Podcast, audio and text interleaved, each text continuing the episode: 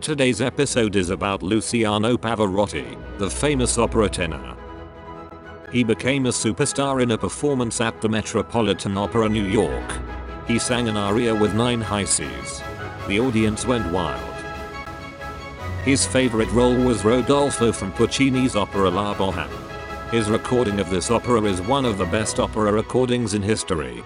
In this famous recording, Mirella Freni plays the leading female role, who went to kindergarten with him in his hometown of Modena. In later years he held famous concerts. In 1993 he sang in New York's Central Park in front of 500,000 spectators. Another highlight was the concert of the three tenors in Rome on the occasion of the Football World Cup in 1990. The concert was followed live by about 1 billion people.